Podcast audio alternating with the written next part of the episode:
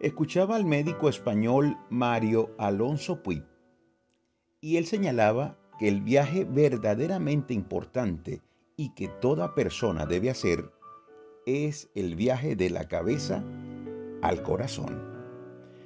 Es un viaje que geográficamente no tiene distancias, pero aún así a muchos se les hace imposible realizarlo. ¿Y qué podemos entender aquí? Bueno, en realidad podríamos enfocar esto desde, desde varios ángulos, pero hoy me gustaría enfocarlo diciendo que el corazón es un baúl donde se puede guardar lo bueno o lo malo. Mateo 12:35 dice, el hombre bueno del buen tesoro del corazón saca buenas cosas, y el hombre malo del mal tesoro saca malas cosas. Así que lo primero que debemos resaltar es que no deberíamos almacenar en nuestro corazón malos tesoros. Que nuestro viaje de la cabeza al corazón esté cargado con el mejor de todos los tesoros, la fe, la esperanza y el amor. Y sobre todo el amor. Y alguien podría decir, sí, pero es que ya yo no creo en el amor. Bueno, yo puedo comprender que sientas eso, pero tú también debes comprender que el amor nunca dejará de existir. ¿Y cómo hago para volver a amar? Pues debes tener un encuentro personal con Dios. Debes conocerle. Primera de Juan 4.8 dice así, el que no ama, escucha bien esto, el que no ama no ha conocido a Dios, porque Dios es amor. Porque Dios es amor. Así que amigo, amiga, debes conocer a Dios. Al conocerle, todo cambia. Y cambia porque conoces a quien es amor en esencia. Y al estar con Él, al estar en Él, comienzas a sentir primero su amor y comienzas a llenar tu corazón de ese buen tesoro y ya no harás un viaje vacío de la cabeza al corazón. Realizarás un viaje, sí, pero uno lleno de la sabiduría y del amor de Dios. Si el caso es que ya no crees en el amor, porque alguien te engañó y ya no confías en nadie, pues hoy te digo, abraza a ese Dios maravilloso que dio a su Hijo por amor a ti. Él te ama con amor indecible.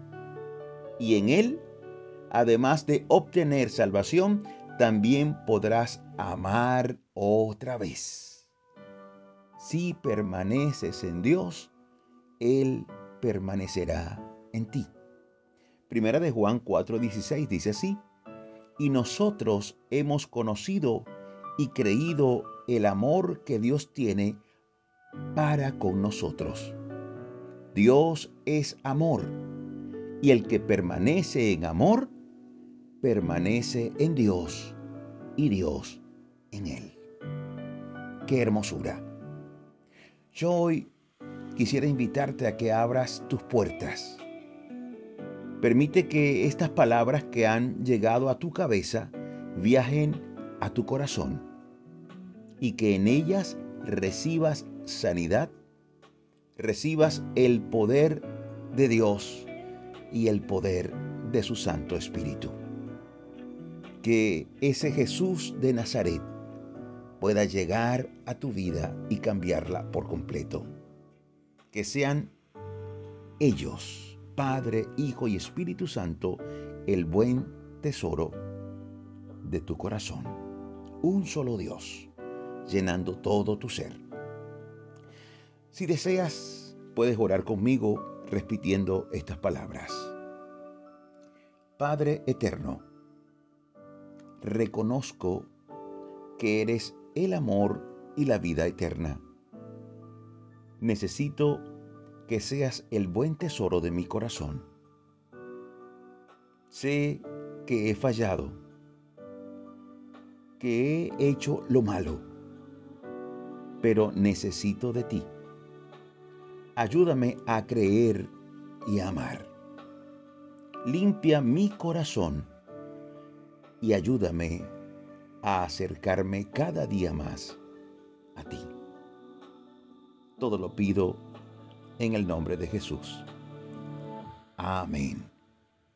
Y amén.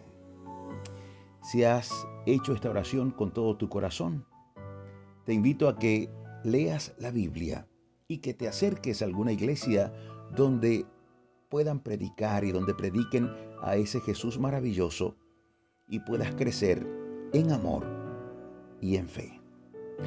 Dios te bendiga ricamente. Deseo cerrar con un, hermoso versículo que está en 1 Corintios 13:13 13, y dice así, y ahora permanece en la fe, la esperanza y el amor. Estos tres, pero el mayor de ellos es el amor. Por supuesto, el amor es Dios. Yo soy tu amigo Imer Narváez y me despido como siempre, súper agradecido con Dios porque nos permite seguir aquí dando pisadas de fe junto a ti. Hasta la próxima, Dios mediante.